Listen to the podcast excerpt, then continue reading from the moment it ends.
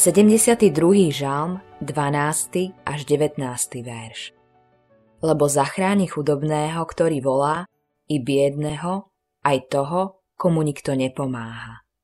Nad slabým a biedným zľutuje sa a zachraňuje duše chudobných. Od útlaku a násilia im vykúpi život. Ich krv je vzácna v jeho očiach. Nech žije a nech mu dajú sábského zlata, nech sa vždy modlia zaň a nech ho celý život žehnajú. Nech je nadbytok obilia v krajine, nech sa vlní na štíte vrchov.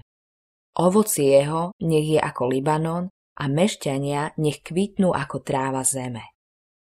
Nech jeho meno trvá na veky a nech ono rastie pod slnkom. Nech sa ním žehnajú všetky národy a nech ho blahoslavia. Požehnaný Boh, hospodin, Boh Izraela, ktorý sám robí divy.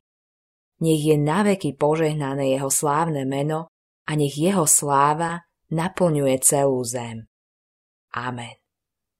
Pri inaugurácii izraelského kráľa Izraeliti ponúkli modlitbu podobnú žalmu 72. Táto modlitba nebola len uznaním kráľa, ale taktiež vyjadrením súboru očakávaní a kritérií pre ich vodcu.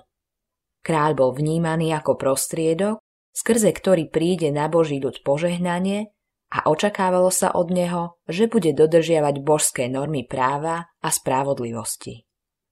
To, že očakávali od kráľa súcit a vyslobodenie pre slabých, nebolo naivné alebo túžobné prianie, ale nádej zakorenená v charaktere toho, ktorý ho pomazal. Boh Izraela je prirodzene záchranca a pomocník bezmocného. Taký musí byť teda aj kráľ. Modlitby o trvanie kráľovského mena boli založené na tejto očakávanej nádeji, že kráľ splní svoj záväzok voči slabým, čiže modlitby za neho znamenali bezpečnosť a šťastie pre všetkých. Odtedy až doteraz nebol žiaden kráľ alebo vodca schopný splniť tieto božské normy. Mnohí dnes stratili vieru v našich vodcov a nedôverujú žiadnemu. Zatiaľ čo iní obetujú svoj život a peniaze propagovaniu toho či onoho mena ako toho, ktorý nás konečne zachráni. Ako nasledovníci Krista môžeme vedieť, že Boh nám dal toho, v mene ktorého núdzny, biedný a bezmocný skutočne nájdu vyslobodenie. Vieme, že v Kristovi máme kráľa, ktorý sa nielen zaoberá našimi potrebami a utrpením, ale súcitne sa s nimi stotožňuje. Môžeme vedieť, že v Kristovi modlitby zaraz jeho mená a vlády znamenajú pokoj a požehnanie pre všetkých. Vieš, že kráľ sa skutočne stará o teba a všetky tvoje potreby? Voláš jeho meno?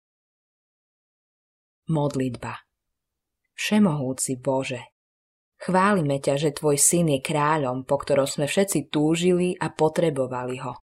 Že jeho súcit ďaleko prevyšuje všetko, čo sme kedy videli. Pomôž nám dôverovať ti a poslúchať ťa ako nášho spravodlivého kráľa a nech je navždy velebené tvoje meno.